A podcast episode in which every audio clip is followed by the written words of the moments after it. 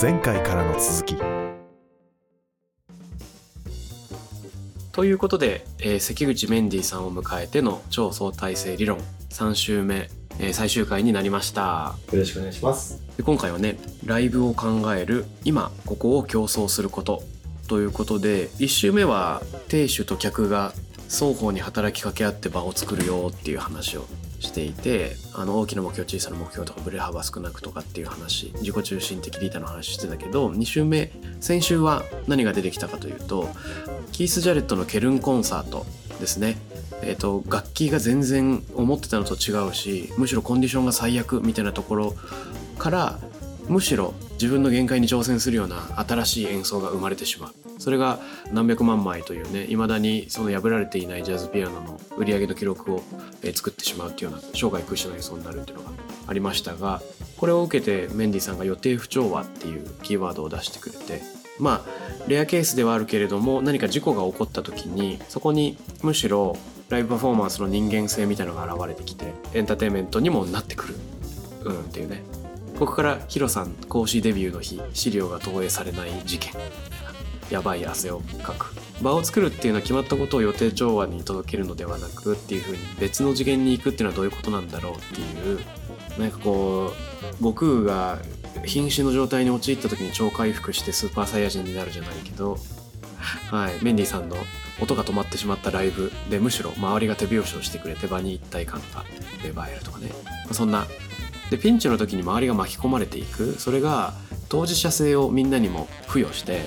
えー参加する招待状みみたいになる。それによってなんか伝説が生まれるのかもしらんねっていう。まあ一言で言うとあえて不安定な MacBook を持ち出そうっていう。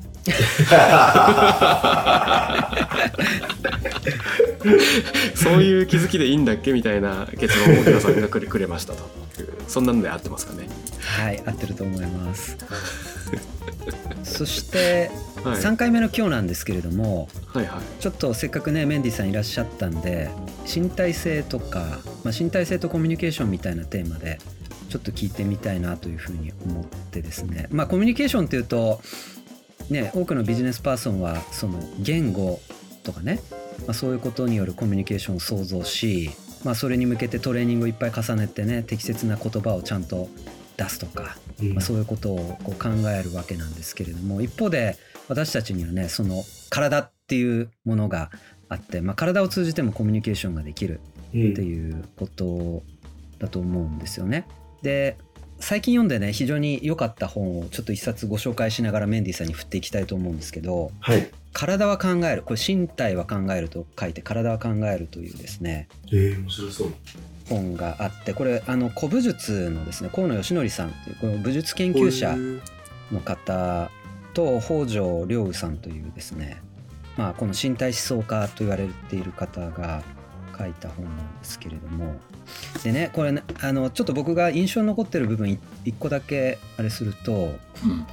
脱力の極意っていうことが書かれてるんですよ。ふんふんうん、だから僕らってもうとにかくいろんなところに力が入っちゃってるわけですよね。でその武術を極めていくと何かっていうとどこにどう力を抜いたらいいのかっていうことがだんだんマスターできるようになってくるっていうね。で今脱力してるっつってもまだまだ細分化していけばここの筋肉はまだ脱力できるとかすごくこう解像度が高まっていくらしいんですよ。だからあんまりこう体に詳しくないとこう上半身とか言っちゃったりするんだけど上半身でもいろんな筋肉があるしその筋肉上腕二頭筋でもさらにいろいろな筋肉が分かれるしうん、でその分かんないけどね上腕二頭筋のこの部分の力をもうちょっと抜くことによってまだまだ脱力できるとかうん、そういうこう解像度が高まるっていうのがこう身体にこう詳しくなりそれが武術につながっていくみたいなことが書かれていてうんなるほどでも俺そんなこと考えたことねえなとか思ったわけなんですよね。はい。でメンディさんとかもやっぱりその体を通じていろんなパフォーマンスとかコミュニケーションをしているあの方からするとやっぱりその自分の体に対してすごく詳しくなるだとかはい。理解を深めるとかはい。それを通じて相手に何かをこうもっと伝えられる可能性を膨らますことができるんじゃないかとかはい。そんなことを考えてらっしゃるのかなと思ってはい。ちょっとこんなネタをぶつけてみました。えー、面白いですね。体を理解するっていうのは、なんかやっぱりすごく大事だなと僕も思ってて、で、僕一時期、その、コルクラボっていう、うん。はいはいはい。佐渡島さんがやられている漫画の学校に通ってたことがあったんですよ。ええはい。で、以前に僕絵本を書いたことがあって、まあその経験を経て、もう少し勉強したいなと思って、うん。その学校に通ったんですね。うん。で、その時にまあ人を描ったりとか漫画なので人が出てくるので人を描いたりとかするために、人の体の構造とか、あの顔の構造とか、そういったものをまあ、ある程度勉強したんですけど、そうすると、自分がダンスとかパフォーマンスをするとき、体を動かすときも、どういう筋肉をどうやって動かしてるかみたいなことの解像度が上がってくるんですよね。人の腕ってこっからこう生えてるからこうやって動かした方がいいよなとか、なんかそういうふうに解像度が上がっていくと、体の動かし方も自分の中でより細かく動かせるようになってくるっていうのがあって、明らかにと身体を自分で描くようになってから、パフォーマンスっていう意味では結構上がっていってる感覚があるんですよね。うんうん、でなんかその自分を理解するみたいなところが僕が一番大事だと思ってるんですけどそれを気づいたきっかけが一個あってこれも変な話なんですけど一時期5年前ぐらいなんですけどあの本気で 100m を10秒台で走ろうとしてた時期があったんですよ。はい。それテレビの企画とかもあったんですけど、実際に陸上の先生に来ていただいて教えていただいて、結局11秒3いくつまでしかいけなかったんですけど、うん走り方とかをこう勉強したんですね。でその時に、その陸上の先生が教えてくださった理論っていうのが、フォースタンス理論っていう、4つのスタンスの理論っていうのがあって、でそれ何かというと、えっと、人って、まあ、4, 4種類に分割できますよみたいな話で、足を想像してもらいたいんですけど、足のつま先の内側、外側、かかとの内側、外側、この4つの場所のどこかに体重をかけるとその人のパフォーマンスが一番最大化するみたいな、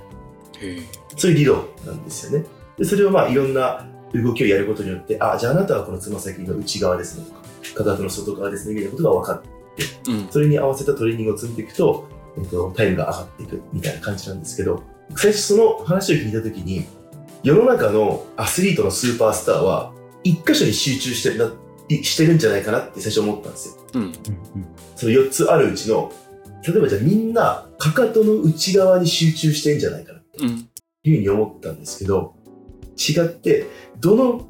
場所にもスーパースターがいるんですよ。うんつま先の内側メッシとか、えっとかかとの外側室伏選手とか、イチロー選手はここ、みたいな感じで、どの場所にもスーパースターがいて、あ、なるほどなって。で結局、自分の体を一番理解した人が、うん。よりいいパフォーマンスを出せるんだなっていうところに抽象度上げていって、うん。えっと、行き着いたんですよ。うん。なので自分の体を理解するってことが一番大事だったけど、自分の特性を理解するっていう、自分を知った人が一番強いなっていうのに、そこで気がついて、で自分の、自分自身はどういうことを考えているのかとか、うんそういうことに、えっと、目を向けて観察するようにそこからなったんですよね。うん。だから今、あの、荒木さんのお話聞いて、その話を思い出して、うんうんちょっとさせていただいたんですけど。なるほどでもあれですかやっぱりその漫画みたいなこう書く行為によってまたその自分の体の理解みたいなものって全然解像度変わってくるもんなんですね。はい、だから僕の中ではだいぶ変わって、なんか作るとわかると思ってるんですよ。やっぱり物事をパッと見たりとか、情報収集しただけでは、あの、解像度が上がりにくいので、実際にやってみるとか、作ったりするともの、そのものの解像度が上がると思って、その書くってことが、僕の中ではその作ることと似てて、人の体とかを自分で書くことによって、あ、こういう風になってんだっていうことが、書いてみて、初めてわかるみたいなことがあって、作るととても解像度が上がる、わかるにつながりやすくなるのかなっていうふうに思ってますね。でもあのそうちょっと聞いてみたいのはその自分の身体を理解した人がやっぱり一番強いみたいな話あったと思うんですけどはい。そのダンスの世界とかね僕やったことないんでわからないんですけれどもはい。なんかこう振り付けとかあったりするわけじゃないですか。はい。で、まあ、メンディーさんメンディーさんなりの体の特性があるとではい別の人は別の人の特性があると。はい。でも一方で振り付けみたいなものっていうのがそのある種統一的なものがあっはいたりする、はいはいでその時のその自己表現とかそのアレンジがどうだとかってこの辺のこうさじ加減っていうのはどんどんな世界でやってらっしゃるんですか？あなるほど。それで言うとえっともちろん振り付けをグループでやるときは印象としてしっかりグループで統一感があるようにあの見せることは心がけてはいるんですけど実際に振り付けでやってるダンスの中でも自分のが得意ではないダンスも入ってくるんですよやっぱりダンスといっても一色体にできなくて音楽と同じでジャズがあってヒップホップがあって R&B があってみたいな感じで結構細分化されてるんですけどあのいろんなものがこう振り付けの中にも入ってくるのでジャズだからジャズのみみたいな感じじゃなくて結構複合的になってくるんですよね。なんかそうなった時に自分が不得意というか自分がやってもある種映えないみたいなそういうダンスもあったりとかするんですよ。うんうんうんうんうんうんでもそれはなるべく、まあ、その下振れを少なくするみたいな話がありましたけれども全体の印象として見た時にこう揃っているところまで持っていけるようにはあの日々努力をしてますね。そこはだから自分の中で傾聴をつけてるっていうところでもあるわけですね、自分が映えるのはどこなのかはい。みたいなことをちゃんと理解した上でうん。映えるところでは最大限のパフォーマンスをうん。みたいなはい。なんでその、どのダンスが映えるかどうかみたいなことも、自分の中では結構あのテストをしていて、あの、今、 GENERATIONS のアカウントで、あの TikTok のアカウントがあるんですけど、そことかでも、いろんなダンスをこう踊って、それをこう世に出していくんですけど、やっぱり自分が映えるダンスとか、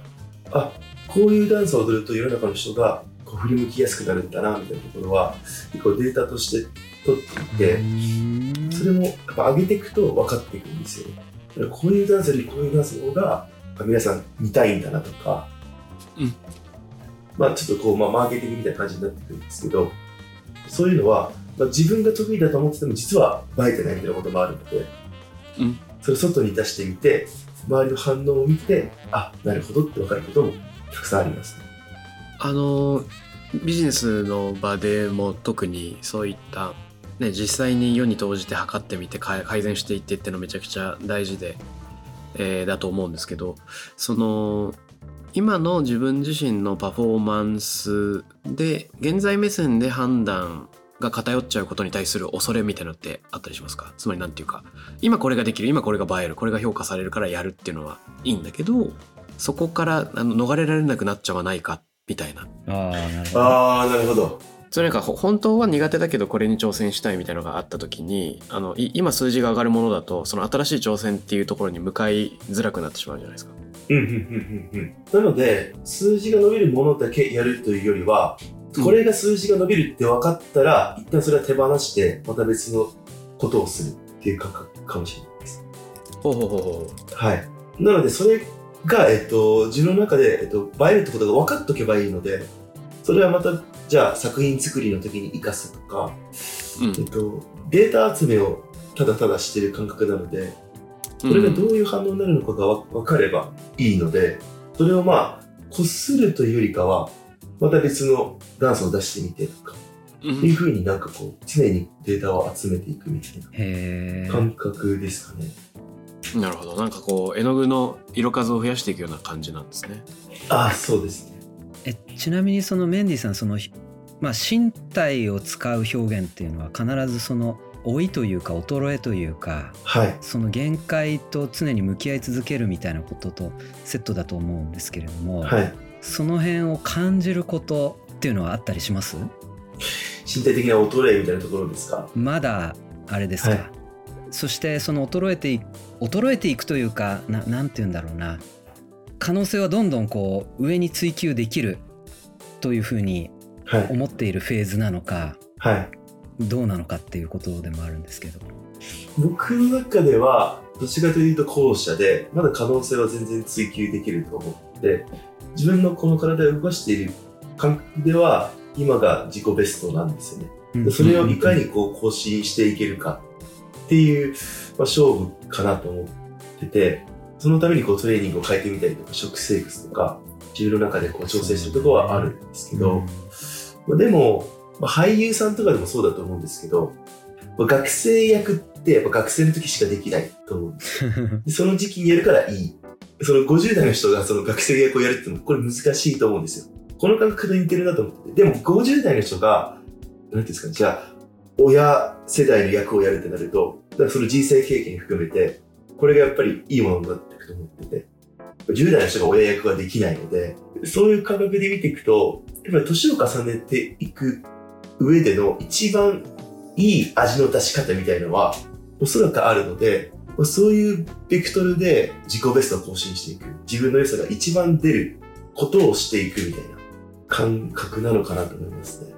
うん。その中で結構そのメンディーさん、まあ、ポッドキャストも新しく始められたりとか、はい。まあ、このね超相対性理論にも出ていただいたりとかですねはい。ちょっとなんか不思議じゃないですか動きとしてはい。めっちゃ言われます。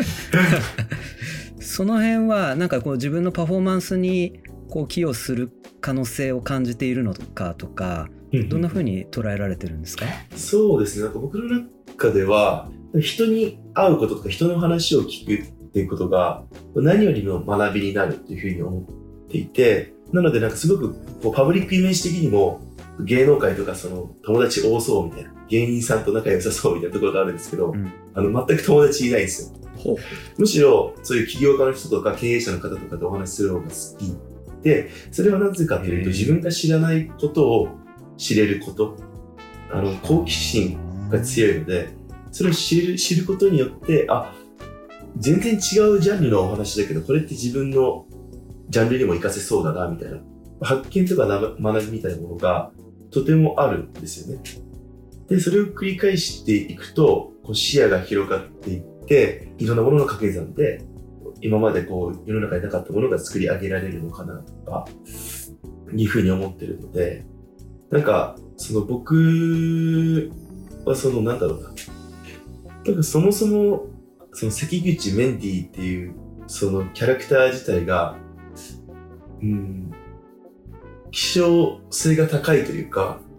正統派じゃないと思ってるんですよ。なんかその日本のその芸能界というか、例えばじゃあ、えっと、ボーイズグループ単位とかで見たときにも、僕みたいな人ってなかなかいないので、正統派ではないと思ってるんですけど、それゆえの強みみたいなのがあると思ってるので、他の人たちと同じ道に進まないというか、えっと違うことをやることによって、そのレア度とか希少価値みたいなのが上がっていくと思ってるので、こういった活動とかも、芸能界の中にとか、まあアーティストさんの中にもいらっしゃらないので、こういう活動をしてる人が。うん。そういうことに、こう、従事していくこととかが、とても好きなので、そうですね、こういう活動してるって感じですね。いいですね。めちゃくちゃ。関口メンディーというキャラクター自体が拡張性が高いっていうのめっちゃいい言葉だなと思って そのメタ視点客観視点がめちゃくちゃ面白い。と思いましたけど なんか、いやそうなんですよ。へなんかすごくなんか、結構変に思われるかもしれないんですけど、うん関口メンディーっていうモビルスーツをずっと自分で動かしてる感覚なんですよ。なので、あ、メンディーがこれしたら面白いんじゃないかとか、メンディーがこうこれやったらいいんじゃないかとか、メンディーはこれやらしちゃダメだとか、そういう感覚で自分のことを見てるんですよ。なので、テレビとかで自分が出てるのを見ても、僕自分が出てるって思わないんですよ。あ、うんなんか、面白いやつ出てんなーみたいな。なんか、なんとかメンディーとか叫んでるわ、みたいな感じで僕見てて、とても俯瞰的に見てるんですよね。自分のことを。はい。なので、メンディーはこっち行ってほしいとか、第2回のお話でもありましたけど、簡単な道と険しい道があったら、メンディー険しい道行ってほしいよなとか、うんメンディーが簡単な道行ったら嫌だみたいなのがあるんですよ。でモビルスーツ運転したからこっちみたいな感じで動かしてる感覚なんですよ。うんなるほどねはい。だからモビルスーツ理解してるわけだねその自分自身を理解っていうかそのモビルスーツの性能ががどう動いてどこまでのキャパシティがあって可動領域はどこまで広がるのかみたいなうんうんうん、ある種そういう好奇心を持って見つめてるっていう感じなんですよね。そうですね。なんか、その、結局なんか、生きることが僕最大のエンタメだと思ってて、で、最後、人生を終えるときに走馬灯を見ると思うんですけど、その走馬灯が最高のエンタメになってれば勝ちだなと思って、勝ちというか、そういう人生歩みたいなと思ってるんですけど、なので、その一つの人生物語と考えたときに、やっぱり映画もアップアンドダウンっていうか感情曲線みたいなものがあって、ハプニングとかアクシデントっていっぱい起きていくと思うんですけど、それをなんかもう一つの物語として楽しんでいければ、結局最後の最後、あ、面白い人生だったなとか、なんか無難な道に進まずに挑戦してよかったなとか、そういうふうに思って最後を終えられるというふうに思ってるので、うんなんかすごく客観的に自分の人生を一つの物語として見たときに、いやこっち行った方が物語として面白いじゃんみたいな感覚で生きてますね。うんなるほど。はいということなんですけれどもちょっとねこの関口メンディーというモビルスーツがどこに進むのか楽しみですね。また ねそうですよねうんうん、水陸両両用かもしれないしね。大気圏突入できるかもしれないし。確かに。そうですね。拡張性ありそヒロさんはもともと脱力の極意とかっていうキーワードとかね、体は考えるっていう本をきっかけに今メンディーさんにいろいろ質問してくれてたわけですけどどうですか？そのヒロさん的に本の内容と今のメンディーさんの話を重ね合わせてなんか感じたことなんていうのは。うそうですね。やっぱりそのなんかメンディさんみたいにこうある種こう才能があるというかし身体性に多分まあ昔から野球とかもやられていたし運動神経とか多分ものすごくポテンシャルがあった方だと思うんですよね。うんでそこからダンスに行かれるみたいな。だある種こう才能的にこう何でもできちゃうみたいな人ってあんまりそういうこと考えない可能性もあったりするんだけれどもまあ今日の話とかねめちゃくちゃ考えてるとかしかもまさか、ね、コルク言ってたとかいうのも 確かにだ確かに。し行動力。ねえ、うん。そういうまあ本当に自分の体そのものに対する好奇心っていうのがあってまあだからこそのなんだろう今のメンディーさんがあるのかなっていうのはすごくよく理解できましたね。あと考えてることってまあやっぱビジネスと一緒でそのビジネスの世界でもその自社のことをすごく理解するっていうことはもちろん大事なんだけど、まあ、それと同時にマーケットのことをちゃんと理解するっていうこともやっうんぱりすごい大事でこれどっちが欠けてもいけないと思うんですけれども、まあ、だからダンスの世界もそうなんだっていうのはちょっとねあれでしたね。今どどんなダンスが求められてんのかとか。それはねこう自分の理解っていうことではない逆のベクトルだと思うんだけど、うんうんうん、そういう視視や視座もやっぱあるんだね。って。思いましたね。単にリズムに合わせて踊ってるだけじゃねえっていうね。まあもちろんそうなんですけど、やっぱ深い世界なんですね。この辺もね。やっぱり極めていくっていうのはね。うん、はい。ということですがこうちゃんいかがでしたか？うん、いやあの実は感想ヒロさんとすごい似てて